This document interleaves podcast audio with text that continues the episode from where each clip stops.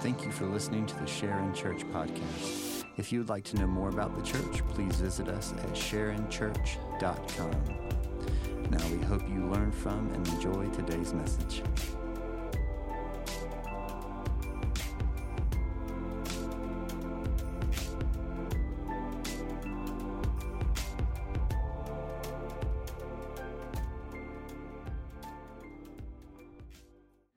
You would go and grab your Bibles or turn them on and go to Matthew chapter 5. We'll be in Matthew chapter 5 this morning, continuing our series through what we've come to know as the Sermon on the Mount, but Jesus calls it the good news of the kingdom. I think even that shift in title helps us to reframe some of it. Uh, so on the screen now will be some scripture I'm going to use throughout this morning. Uh, just ways for you to see that I'm not making it up. It's all throughout this book. And what I love about this book is that it's a collection of books. It's a collection of scrolls that all fit together somehow in God's divine providence. They all fit together to tell one unified story, and I love that. So I want you to see that as often as we can on Sundays, how they all fit uh, together. I'm gonna be honest with you, this message is not a fun one at all. Uh, it's not fun, was not fun to prepare, it's not fun to study for, and it will not be fun to hear. Uh, so I just I want you to know that now. So whatever boots you need to put on, feel free to put them on. But I want to invite us into something that I believe is actually really good news if we can get there.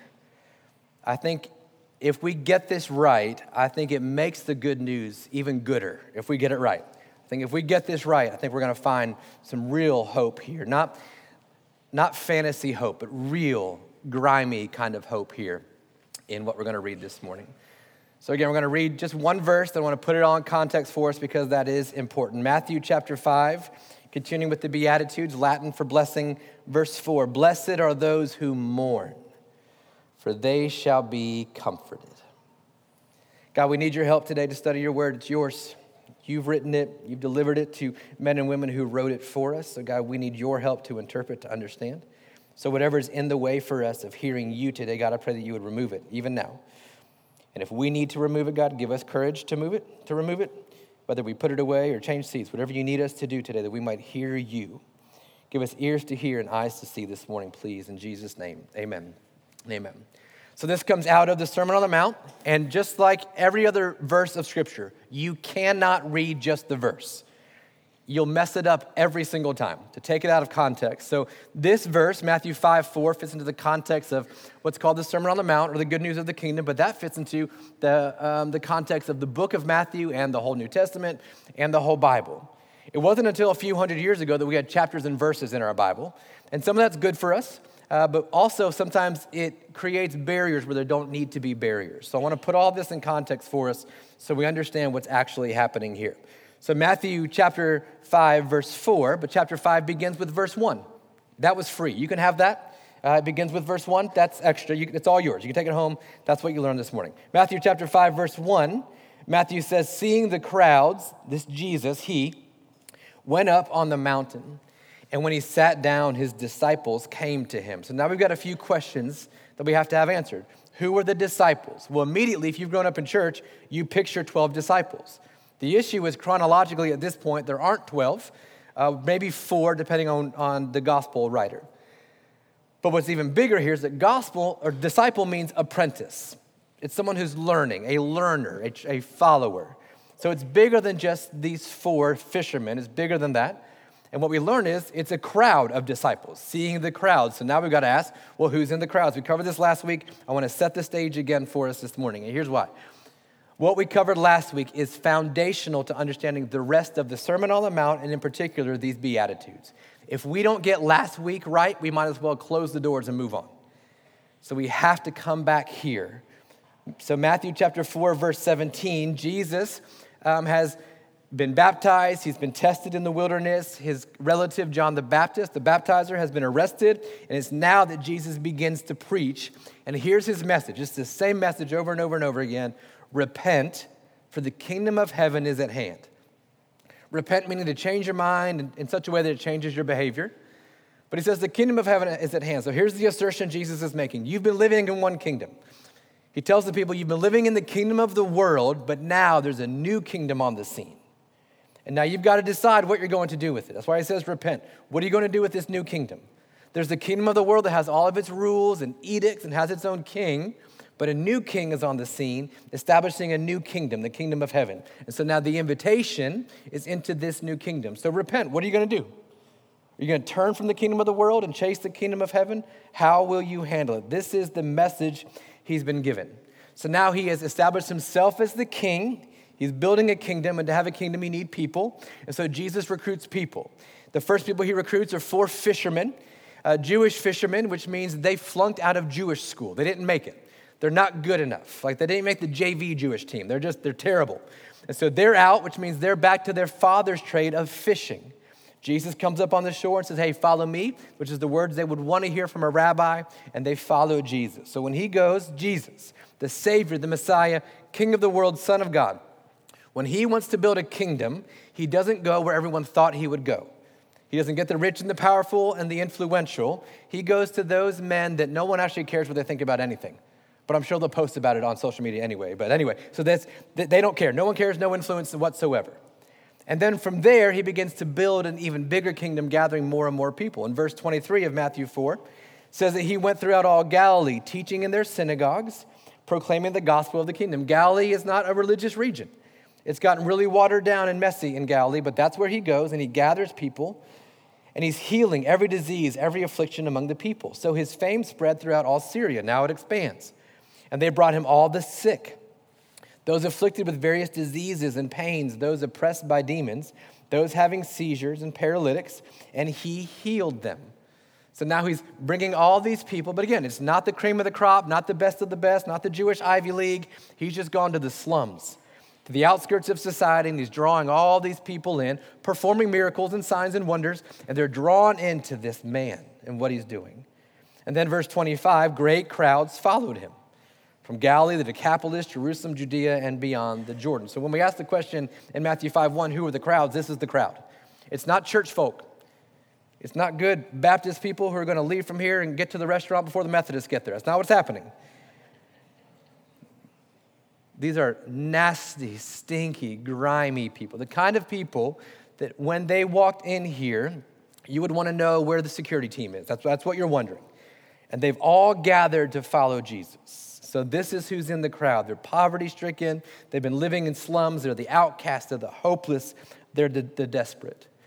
And now Jesus gathers this crowd, this group of people, and he's going to declare the most important sermon of his life. And so he's thought through how he wants to begin, and he begins with blessings to the unimportant, to the insignificant, the hurting, and the outcast. How does he begin the good news of his kingdom with blessing?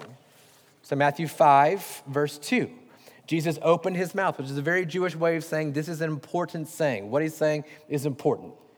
And he taught them by saying, and here are the first words out of his mouth for the sermon Blessed. The Greek word is makarios. Congratulations. Overwhelmingly happy are the poor in spirit, for theirs is the kingdom of heaven.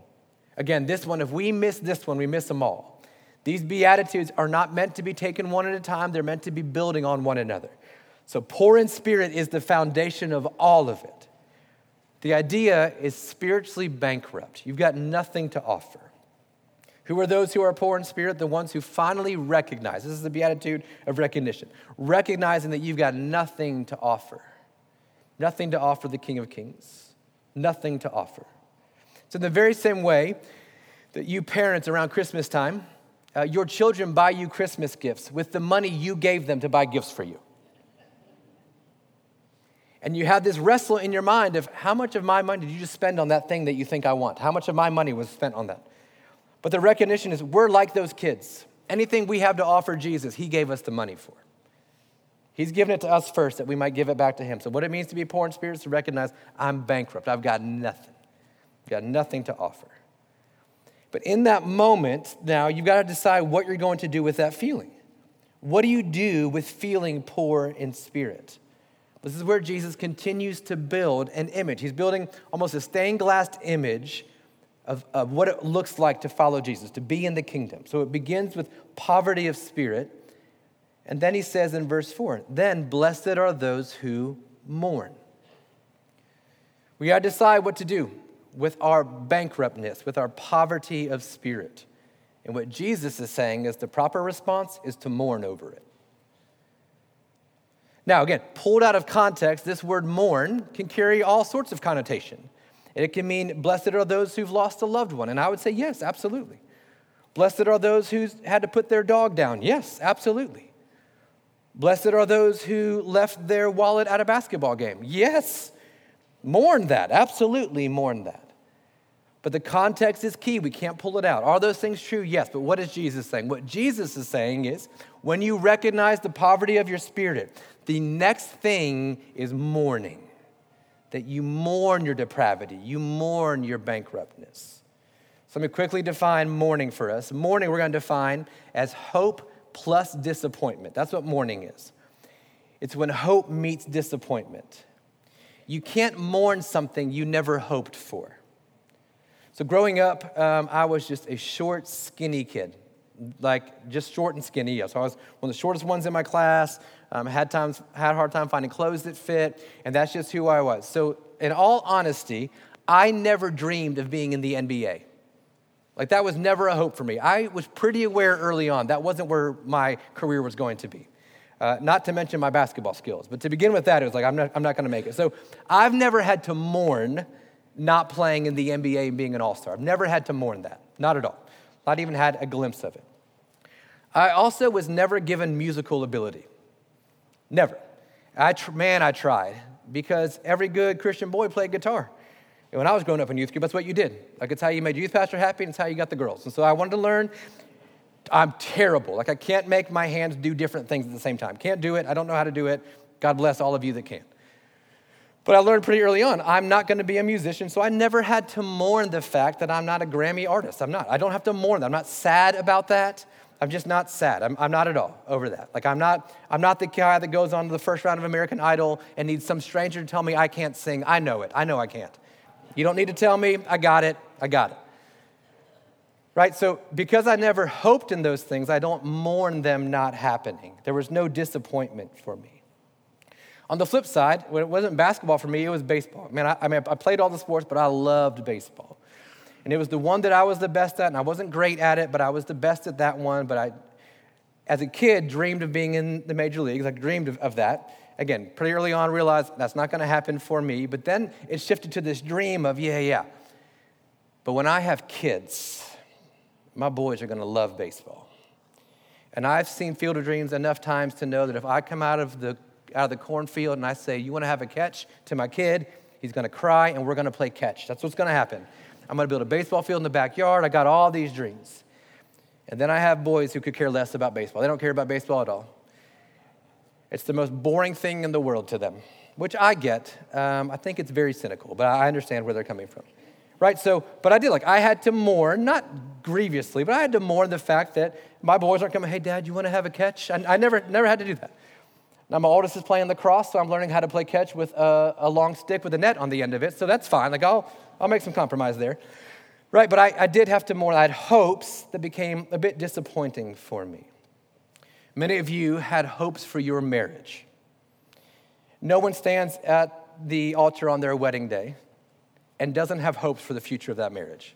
Right? You have hopes of what it would be like because you've seen all the Disney movies and the Hallmark Christmas movies. You got a dream. You got hopes of what that will look like. And if you're honest, you've been disappointed. Yes? You've been disappointed. Because, women, that man that you married back then, he's gotten a bit bigger, has he not? He's gotten a bit bigger. Things have changed for him. And, sweetheart, you, you weren't what you were then either. So let's just be honest, you weren't that. But the gift was I had dreams of what my marriage would be like, just physically, emotionally, even spiritually. And if you've been married more than 18 months, you understand how disappointing it is now. And you have to mourn. You have to mourn that what I thought this was going to be is not what it actually turned out to be. And you've got a moment in your mourning of how you're going to handle it. Same thing happened with your kids. You had dreams about what your kids would be like, and because you had hopes, met with disappointment, there's mourning that has to happen.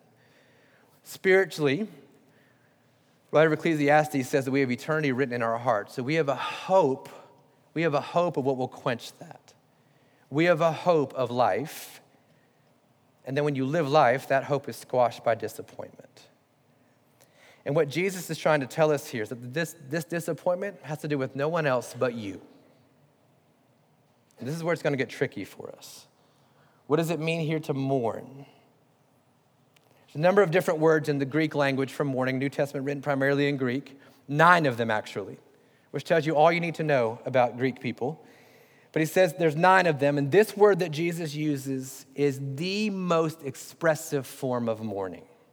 So I don't want you to think of um, a tear that's shed or a Sarah McLachlan commercial. I don't want that. What I want you to think of is when a mama loses her baby and is wailing uncontrollably. That. That's the mourning. Blessed are those who mourn like that. Blessed are those who, in the deepest guts of their being, are mourning. The theologian William Barclay defines it this way he says, This is the kind of grief which takes such hold of a man that it cannot be hid. It's the only sorrow which brings an ache to the heart. It's not only, it is the sorrow which brings an ache to the heart and unrestrainable tears to the eyes. It's that kind of mourning. It's the mourning that's not just intellectual, but it is emotional like it pulls at our hearts. It's that kind of mourning where you can't get out of bed. It's the kind of mourning when it's all that you think about, nothing will ever be the same again. That kind of mourning. Blessed are those who grieve, who mourn in such a way that brings an ache to the heart and unrestrainable tears to the eyes. Now, at this time, all religious leaders um, had become known as people who were not emotional. In fact, it was almost a virtue to not be emotional. And so you've got religious leaders who are appealing to intellect, to knowledge, and they're appealing to behavior and never appealing to the heart. And many of you grew up in churches just like that, that appealed to your intellect and they appealed to your behavior, but they never once taught about your heart. Well, what's tough about that is that when Jesus is asked about the greatest commandment, he says to love the Lord your God with all of your heart the seat of emotion. So, biblically, yes, uh, should we be careful not let our hearts lead us? Absolutely. But we can't take that so far and say, then you should never have emotion. No, no, no, you should have emotion, particularly this kind of emotion, this tear inducing sort of emotion. Religion had become about knowledge and behavior, not about feeling. So then what happens is there's some of us who say, yeah, yeah, I'm just not an emotional person. Okay, let me watch some football with you next Saturday in, in the fall, next fall on the Saturday. Are you emotional? Yeah. Uh huh. You're saying words you would never say if you're not emotional. You're saying them. You're emotional about a 19 year old boy who just ruined your week. Don't tell me you're not emotional. You're emotional. You say you're not emotional? Let's go drive on 75 together. Shoot, let's just even try to get to 75 together. Let's, let's do that first. We don't even need to make it there. And I know you've got emotion. So it's not that. And so, man, I want to challenge you here because stereotypically, it's been told that men don't have emotions. Wives would all disagree. Yes, yes, they do. They're just not the ones you want them to have. But we, we all have emotion. So I want to challenge you in this. You've grown up in such a way that it's been told to you uh, that it's not masculine to cry. I would beg to differ because Jesus, the most masculine person on the planet, wept continuously. So, yeah, it's okay to cry. Women, I'm going to tell you this. You've been told for so long that it's wrong to be emotional. I can't believe how emotional you are. Then you've been told, hey, just settle down, relax. And that brings up all sorts of other emotions for you. But I want to encourage you in a couple of ways. One is this be who you are. You're emotional, you're an emotional being. God's wired you in your mother's womb to be that way. Be emotional. But on the flip side, do not use that emotion to manipulate. So here's the call Blessed are those who emotionally grieve, for they shall be comforted. Prophet Ezekiel was declaring a, a, kind of a new gospel to come, a new law that were to come. In Ezekiel 36, 26, this is God speaking through Ezekiel I will give you a new heart, and a new spirit I will put within you. And I will remove the heart of stone from your flesh and give you a heart of flesh. And for some of you, that's what you need right now today for God to remove your heart of stone. It's become calloused and hardened, by trauma and pain. And the good news of the kingdom is that I'm going to take that away from you. I'm going to give you a heart of flesh. You're like, how is that good news? I like having a stone heart. I like this. No, no, no, no. But you're missing on feeling everything. So that's the good news. And again, all the context matters here. So let me tell you what this is straight up. This is mourning over your sin. That's what this is. This is what this is. Blessed are those who mourn, who grieve over their sin. I think it goes further into even this impact of sin in the world, absolutely. But it begins here with us. The poor in spirit should be mourning over what Paul calls depravity, over the brokenness of our hearts and our souls. In Romans chapter 7, Paul, the Apostle Paul, wrote two thirds of the New Testament. Uh, as far as righteousness goes, the most righteous man. And he says, even at this stage in my life, as a missionary and a church planter, I can't figure out sin. He says, I do the things I don't want to do, and I don't do the things I do want to do. Anybody relate to that? And he continues and he says, Wretched man that I am, who will deliver me from this body of death? Now that's an emotional statement. I'm wretched, I'm depraved. Who will deliver me? This isn't some guy on the, in the slums or outcast. This is a guy that many uh, traditions call a saint. And he's saying, Yeah, I'm a wretched man. I can't get over, I can't figure out my sin. So here's the question I need us to wrestle with for this morning When was the last time you grieved over your own sin? Take it a step further. When was the last time you wept over your sin? Not the sin of someone else and what that caused for you. You. When was the last time you personally came face to face with your sin and you allowed yourself to take the staircase deeper into grief and you wept over it? I would imagine for most of our room, of the room here today, you've never actually wept over your sin. We've gotten really good at avoiding mourning. I'll talk more about that here in a bit. The question we have to wrestle with is when was the last time you wept over your sin? I'm not saying you wept over getting caught or the anxiety of getting caught. And I think it's okay to weep over the consequences of your sin too. I think that's okay. Sin carries consequences. When was the last time you even wept over what your sin cost you, cost your marriage, cost your family, cost your business? When was the last time you wept over it? Well, you would say, I'm not supposed to weep. Man, I'm a Christian. I got joy. And I got it deep, deep down in my heart. So I'm not going to mourn. I'm not going to grieve. Theologian A.W. Pink says the Christian himself has much to mourn over. The sins which he now commits, both of omission or uh, omitting, forgetting to do something, and commission, committing a sin, are a sense of daily grief to him, or should be, and will be if his conscience is kept tender, an ever deepening discovery of, of, the depravity of his nature, the plague of his heart, the sea of corruption within, ever polluting all that he does, deeply exercises or exhausts him. Consciousness of the surgings of unbelief, the swellings of pride, the coldness of his love, and the scarcity of fruit make him cry, Oh, wretched man that I am. It's not like we don't have reason to mourn over our sin. One of my favorite conversations I've had recently. A conversation with a friend of mine who's about 10 years older than me, and with tears in his eyes, grieved over his sin. He's grieved over some sort of sin.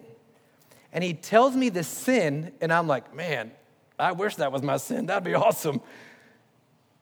But in increasing maturity, it's like there's more tenderness to our sin. This is what Pink is saying. We've got reason. We've got reason to mourn over our sin. The prophet Isaiah in Isaiah 6, he says uh, he's face to face with God in a vision, and his declaration is Woe is me, for I am lost. Woe is me.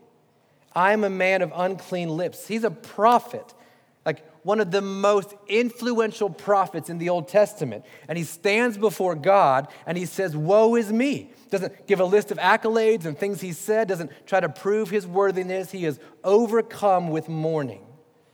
I'm a man of unclean lips, and I dwell in the midst of a people of unclean lips. My eyes have seen the king. Sure, compared to my neighbor, I have no reason to mourn, but compared to the king, I've seen the king, the Lord of hosts. So from our poverty of spirit comes mourning. So Jesus says, Blessed are those who mourn. When was the last time you mourned your sin? You mourned your brokenness. You mourned your compulsions. You mourned the fact that it's been months or years since you've seen any fruit in your life.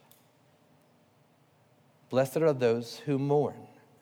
And all these blessings then come with a cause, a reason. So, blessed are those who mourn. Why? Why are they blessed? Because they will be comforted. And I'll be honest with you, that feels like a terrible blessing. That just feels like a consolation prize. It feels like the coach's award. That's what it feels like to me. Like, yeah, you tried hard, so here's this. And I go to the cynical side of me is like, well, I would never need to be comforted if I never mourned. So I'll just not mourn so I don't need comfort. Because needing comfort feels weak, doesn't it? It just feels like I need something that I don't have. It just feels very weak to me. So some work again has to be done here in our, in our language. So again, it's in the Greek language. This word comforted in the Greek is parakaleo. So it combines these two ideas para meaning alongside of, and kaleo meaning to call. So technically, the, the dictionary definition of parakaleo means to call alongside. But the Greek language, a lot of the English language, um, has dictionary definitions, then it has what it actually means. You know what I mean? You have some of those in your life? The dictionary says this, we're going to use it in this way. Michael Jackson changed the, what bad means completely in the 80s. So that's kind of what's happening here. So let me just give you a few words in English, and I want you to think through kind of a mental picture of this. This is how we associate words. The word is teetering. When you think of the word teetering, the dictionary definition uh, is unsteady, unstable, going back and forth. When, in regards to decision making, unable to make a decision. That's what teetering is. So let's have some audience participation. When I say teetering, what images come to your mind? Shout them out. Seesaw, good. What else? Seesaw. Teeter, weeble wobble, teeter totter. Let's just say the same thing. That's fine. I'll tell you what comes to my mind. This just tells you the era in which I grew up. My, what comes to my mind is a car on the edge of a cliff where the driver gets out of the driver's seat and moves to the back because he wants to balance the car out. And then that happens because those were the shows that I watched. And I thought that if I'm ever on the edge of a cliff, I'll just go to the back seat and that'll be fine for me. But the image is of this teetering. It feels precarious, it feels dangerous, right? Let me give you another word. The word is mothering with an M, mothering. The verb form of mother, to mother, mothering. What it means is to act like a mother. That's what it means. So, again, images. What images come to your mind when you hear the word mothering? What do you think of? Mom, do gooder. What else? Protection. Structure. Any, anybody think of smothering? Did that come to your mind at all? Yeah? Yeah. Okay. Helicopter. Helicopter. There it is. So we've got, we've got three kids. Uh, the youngest one is a, do- is a girl. She's our daughter, uh, Landry. And the boy's number one complaint is she keeps mothering me. That's their complaint. It doesn't mean, oh, she's so nurturing. What it means is get her out of my business. I don't like this. I don't like this. What's happening? So the word means something, then we have definition. Let me give you another one. The word is slimy. Slimy. What comes to your mind when you hear the word slimy? Politician. Politician. No names, no names. That's fine. We can do that. No names. Politician. What else? Nickelodeon. Nickelodeon. Good. Anybody else? Car salesman. No offense if you sell cars. part of your job. What else? Pardon me? Algae, good. Snakes. In the chapel service, Jeff said mucus. That's what Jeff said. Jeff said mucus over there. Whole different demographic, so it might be more appealing and appropriate. All right, so listen.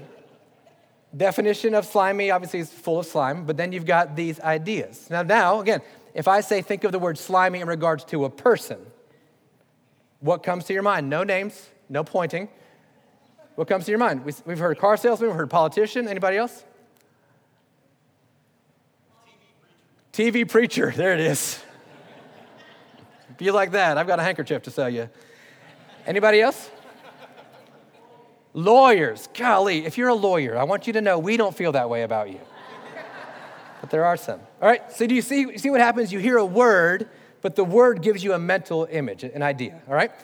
So the Greek language is a lot like that. This word parakaleo is one of the most ancient Greek words. And so with that comes a history of understandings about it. So there's five main ideas of what it means. I'm going to walk through some of them. I'm going to give you one that I think for me actually makes this good news. So the first is to call forth comfort. The picture is the idea of a child screaming in the middle of the night. Parakaleo, calling out for someone to come alongside of them. Call out for comfort. Secondly, is to call a physician, to call out for someone with expertise to come alongside of them, to heal a wound, uh, or to set a broken bone. Another way it's used is military. It's to stabilize the troop. A parakaleo is to call someone, you're in distress, and you call out to someone to come and remind you of the mission and to help you, encourage you to move forward. Another one is to plead one's case. It's the idea of a counselor uh, uh, in law to come alongside of you and to plead your case before a judge. This one, though, I think is phenomenal. It means the picture is to rekindle a flame. It's the picture of someone gently and patiently blowing on dying embers to bring a fire to life again. Parakaleo, to rekindle a flame. What's fascinating is that whenever the word for Holy Spirit, a number of times in the scriptures, is used, it's the noun form of this word, the paraclete. That's why we call him the comforter. The word for spirit is the same word for breath or air as well. So, what does the Holy Spirit do in its comforting, his comforting? Well, he brings a fresh wind of the Spirit to bring what was dead back to life. And that, that sounds like good news to me. That sounds like good news. That sounds like if I am mourning my sin in such a way that I feel hopeless and I feel like the flame has been extinguished. If I'm mourning my addiction, mourning my, uh, the poverty of my spirit, if I'm mourning all of that in such a way that I feel dead, I feel like there's nothing to offer, and then comfort is that the Holy Spirit comes and breathes life back into me again, well, that's good news. That's good news. That's resurrection kind of news. That's gospel news.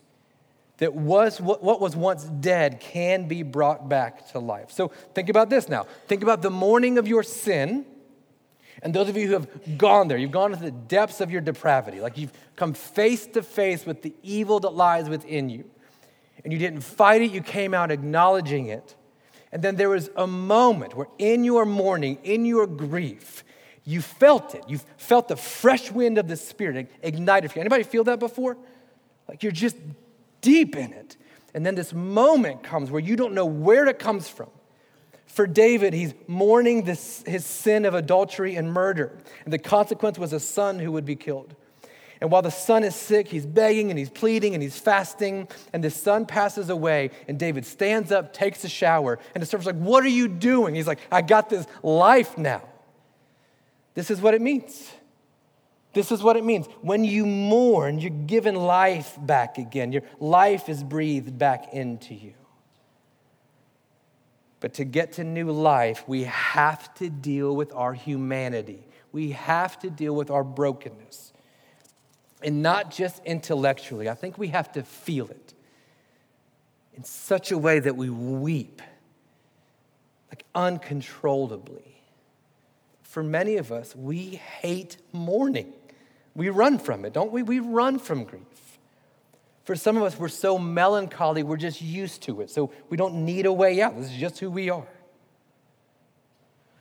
Last night, um, we had some nieces over, and uh, Colton was at uh, Winter Jam, and so it's Meredith and the girls, and then me and Kaysen. And I'm finishing up some notes, and Kaysen and I have a fire going, and um, the fire goes. I keep asking Kaysen, has the fire gone out? And he says it has, and so I I noticed it's, I mean, it's just embers down there. And so we put some more wood on, thinking if it gets hot enough, the heat might come up. And then, then I remember um, I'm studying this. Let me just try, right? So I've done it before, so I'm going to try. I'm going to just show how awesome I am to my nine year old.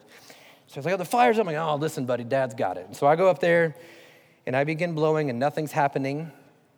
And then it's just, you need like a steady, cold breath of air, like to create that chamber and the oxygen and all that happening.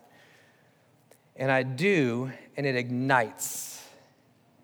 And at that point, I'm basically one of the Avengers at that point. So I'm the hero, and we're having conversations. And um, what came to my mind is this is that I think far too often we don't allow ourselves to get to the mourning. And what happens is that smoldering ash, the embers, we think we'll just put more wood on the fire and that will start it. So I think if we can catch it early enough, we'll just throw some wood on the fire. So I'm going to walk through five things that I think we do to put logs on the fire that will do nothing until the fresh wind of the Spirit comes in to breathe life into it again. There's ways that we uh, avoid mourning. I think instead of mourning our sin, we mitigate the effects of our sin. It means to lessen them. So I think what many of us do, because we don't want to face it, that we hide our sin and we hide it from other people. And then over a long enough timeline, we actually deceive ourselves about that sin too. I don't do that. I don't struggle with that. We mitigate our sin, we hide it, or on the flip side, I think to mitigate sin, we confess just enough to make people think that we've confessed something, to get them off of our back. We confess to God just enough so that we think He's pleased and get Him off of our back. We mitigate our sin. That's a log that we put on thinking it's going to light. The second thing I think we do is we mask our sin. I think we cover it. I think we cover it ultimately with self righteousness. I'm going to tip the scales back in my favor. Yeah, yeah. I've got this sin, I've got this, this thing uh, that's rebellion against God, but I think if I do enough good things, it'll counteract that.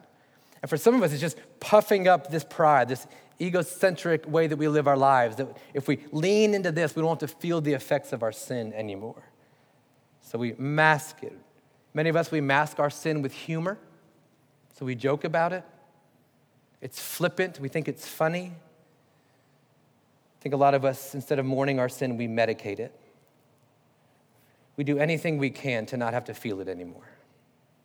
Because you know the feeling the moment you commit that sin, you know the feeling. You know, you know what it feels like. Like you know that you know that you know you should not have done that. And so we try to preserve ourselves with medication, anything to numb it. So it's alcohol, it's bourbon, it's uh, drugs. For many of us, it's just scrolling on our phones to not feel anything. I just need to not feel anything. Give me Instagram, give me TikTok, give me Facebook. I just, I just need to not right now I think, though, the two biggest things is one that we try to manage our sin. We think we can handle it.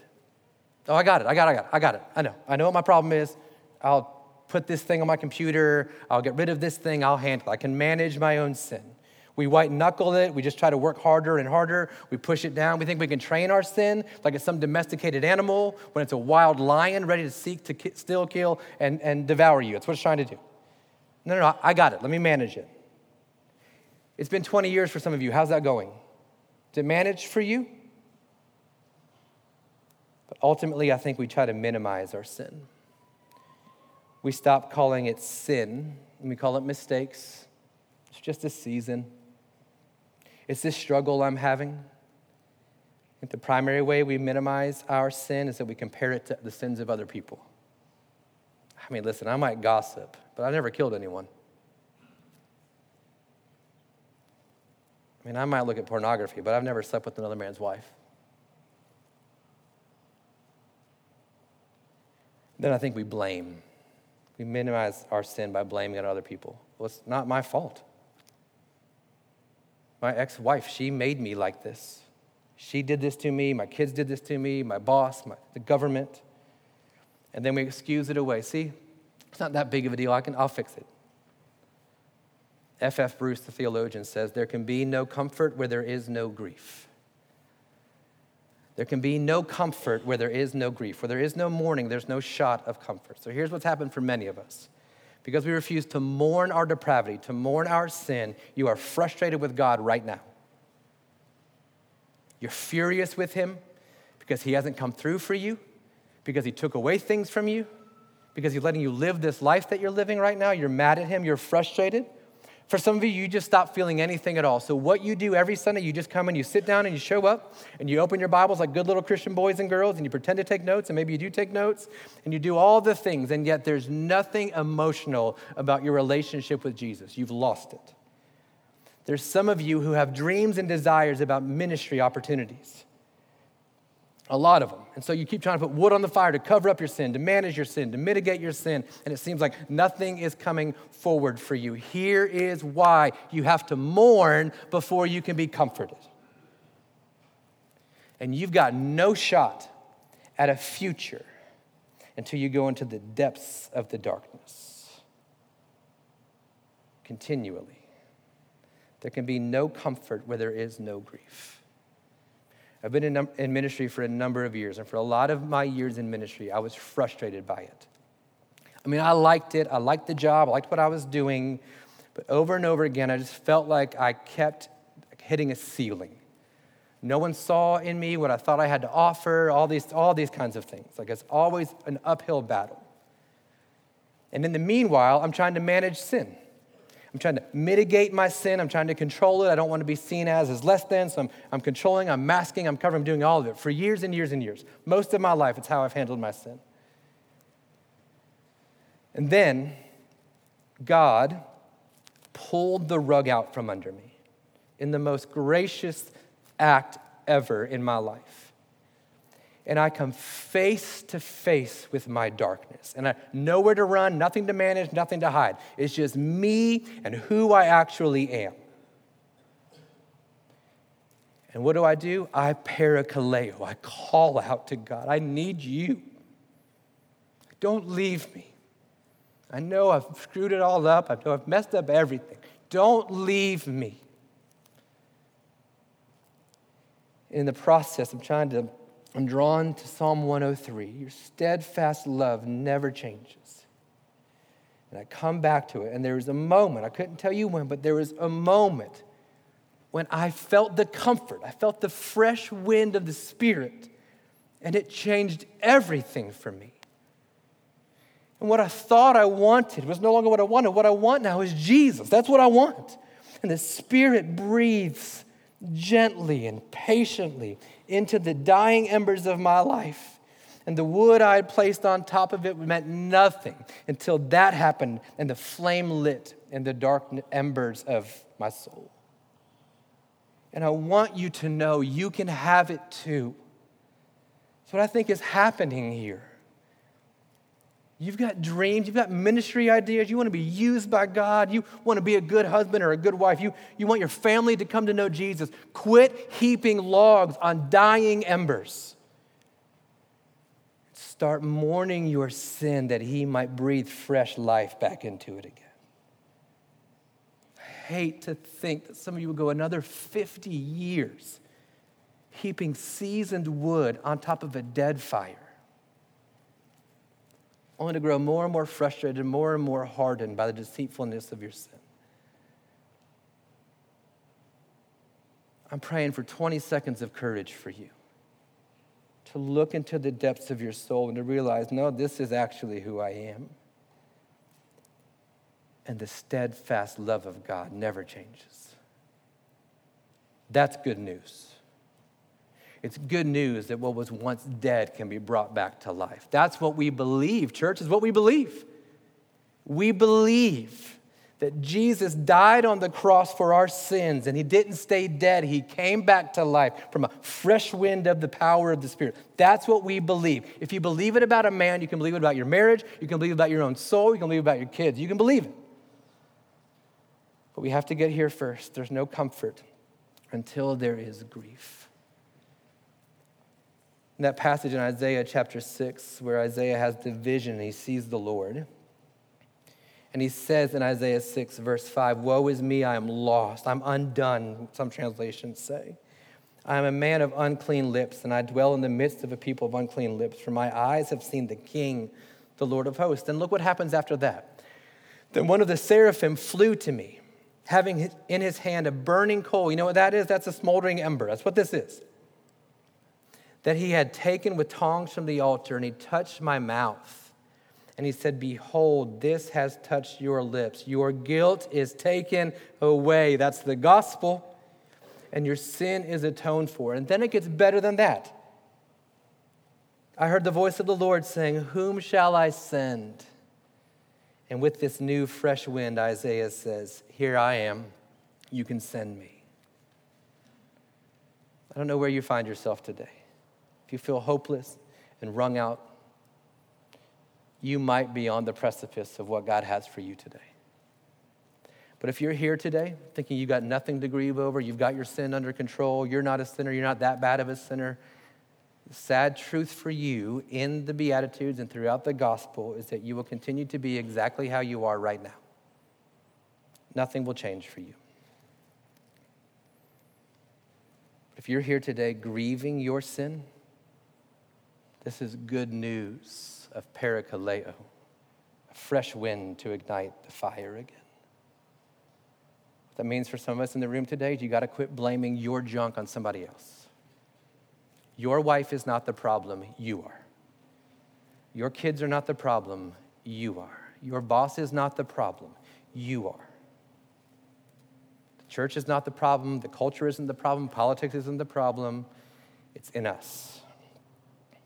And if you were truly poor in spirit, you would know it. You'd be willing to admit it. And then grieve over it because you had hopes for something else. But here's good news the hope of Jesus is that what was once dead can be brought back to life. Would you bow your heads and close your eyes? Just going to ask that question again. When was the last time you wept over your sin?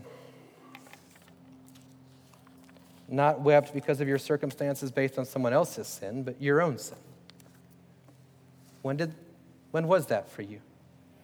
That You were so grieved by your own darkness. And if it was when you were six years old, I just don't know that we're where we need to be today.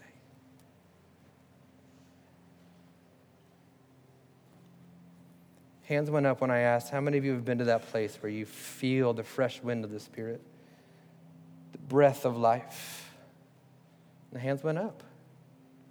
But the truth is, right now, some of you, you're asking for that without the grief. You can't get there. It's just a log you're throwing on dying embers. So here's the invitation recognize that you are poor in spirit. That's good news. Because when you're there and it leads you to mourning, you can parakaleo, you can call out. The Spirit comes rushing in. May not be today or tomorrow or next week, but over time, there will be a, what you thought was smoldering. It's now a bonfire. And it changes everything. It changes the way you love your spouse or the way you love your singleness. It changes the way you love your kids or love that you don't have kids. Changes the way you love your church, changes the way you love the word. That's what you need. Not logs. You need oxygen It's only found in mourning. Father, we love you. You are a gift in more ways than I think we have time to even acknowledge today, but you are. So, God, if there's anyone here today who is teetering on the edge of mourning and is looking for logs instead of the breath of heaven, God, I pray you would drive them towards the Spirit. It's painful and it's hard, but it's life giving.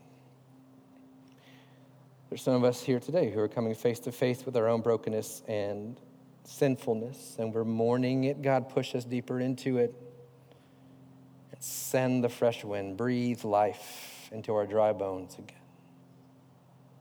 May we be a church of people who recognize that we are bankrupt in what we have to offer. We would mourn it and find a bonfire of passion for you that draws the world in such a way that crowds are following, that we'd give them the good news of the kingdom. It's in Jesus' name I pray. Amen.